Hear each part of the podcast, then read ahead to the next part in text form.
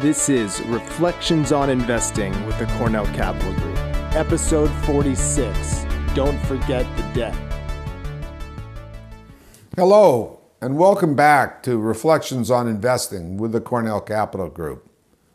And today we're going to talk about something that's been somewhat forgotten in recent years corporate debt. We think it's going to play a much more important role in the markets in the months and years ahead. But to get started, remember if you go back to one of our very first reflections, we made a point which is easy to forget, which is that, but which is absolutely critical. And that is that the value of a company to investors as a group must come from the free cash flows that, the, that are generated and the rate at which those are discounted. And that determines what is called the operating value of the company. So let's go and, and just look at a schematic for how valuation is done. And I urge you to go back and look at the early reflections if you're not particularly familiar with discounted cash flow valuation. Or you could also go over to my colleague uh, Aswath Damodaran's site, Musing on Markets, and look at one of his valuations. But if we turn here to a very simple schematic, the top line is the present value of the cash flows and the terminal value. And that determines the operating value of a business.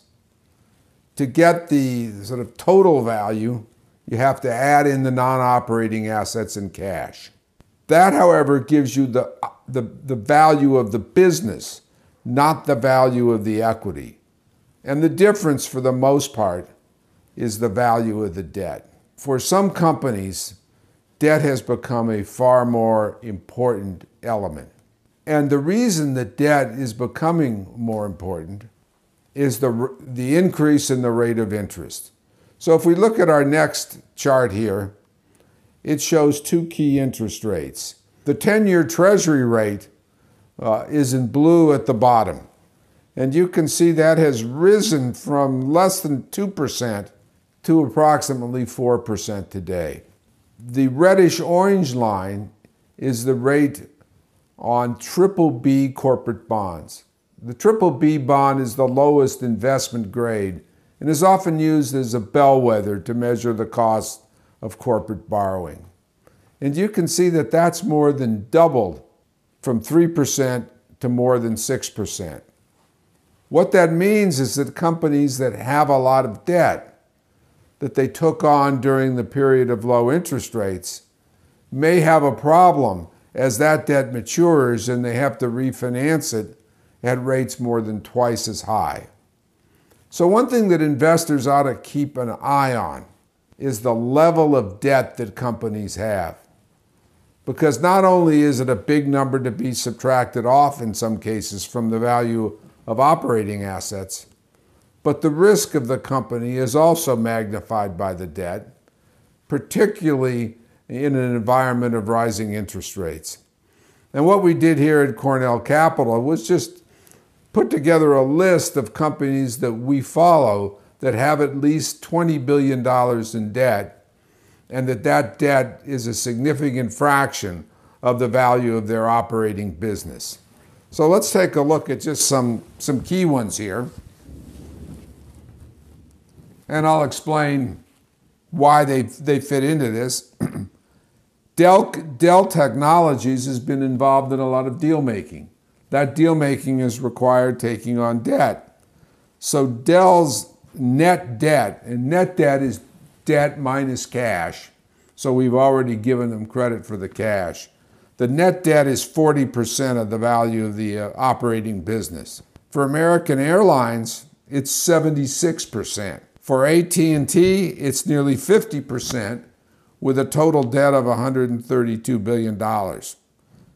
and for Edison International, which is very typical of utilities, it's about 52% of the operating value and over uh, $30 billion. Finally, there's Carnival Corporation, which is typical of companies that had a very difficult time during the pandemic. Their businesses were disrupted. They weren't making money anymore. So to stay alive, they started taking on more and more debt. And you can see in Carnival's case, it's risen to 71% of the value of the operating business. So, what's the bottom line? The bottom line is that investors should pay careful attention to debt, particularly at companies where it's a big fraction of their operating value. Rising interest rates could make that leverage a significant risk for investors in the months and years ahead. This has been Reflections on Investing with the Cornell Capital Group.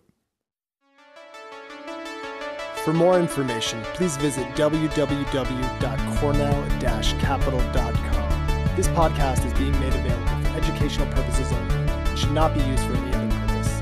The information contained herein does not constitute and should not be construed as an offering of advisory services or an offer to sell or solicitation to buy any securities or related financial instruments in any jurisdiction.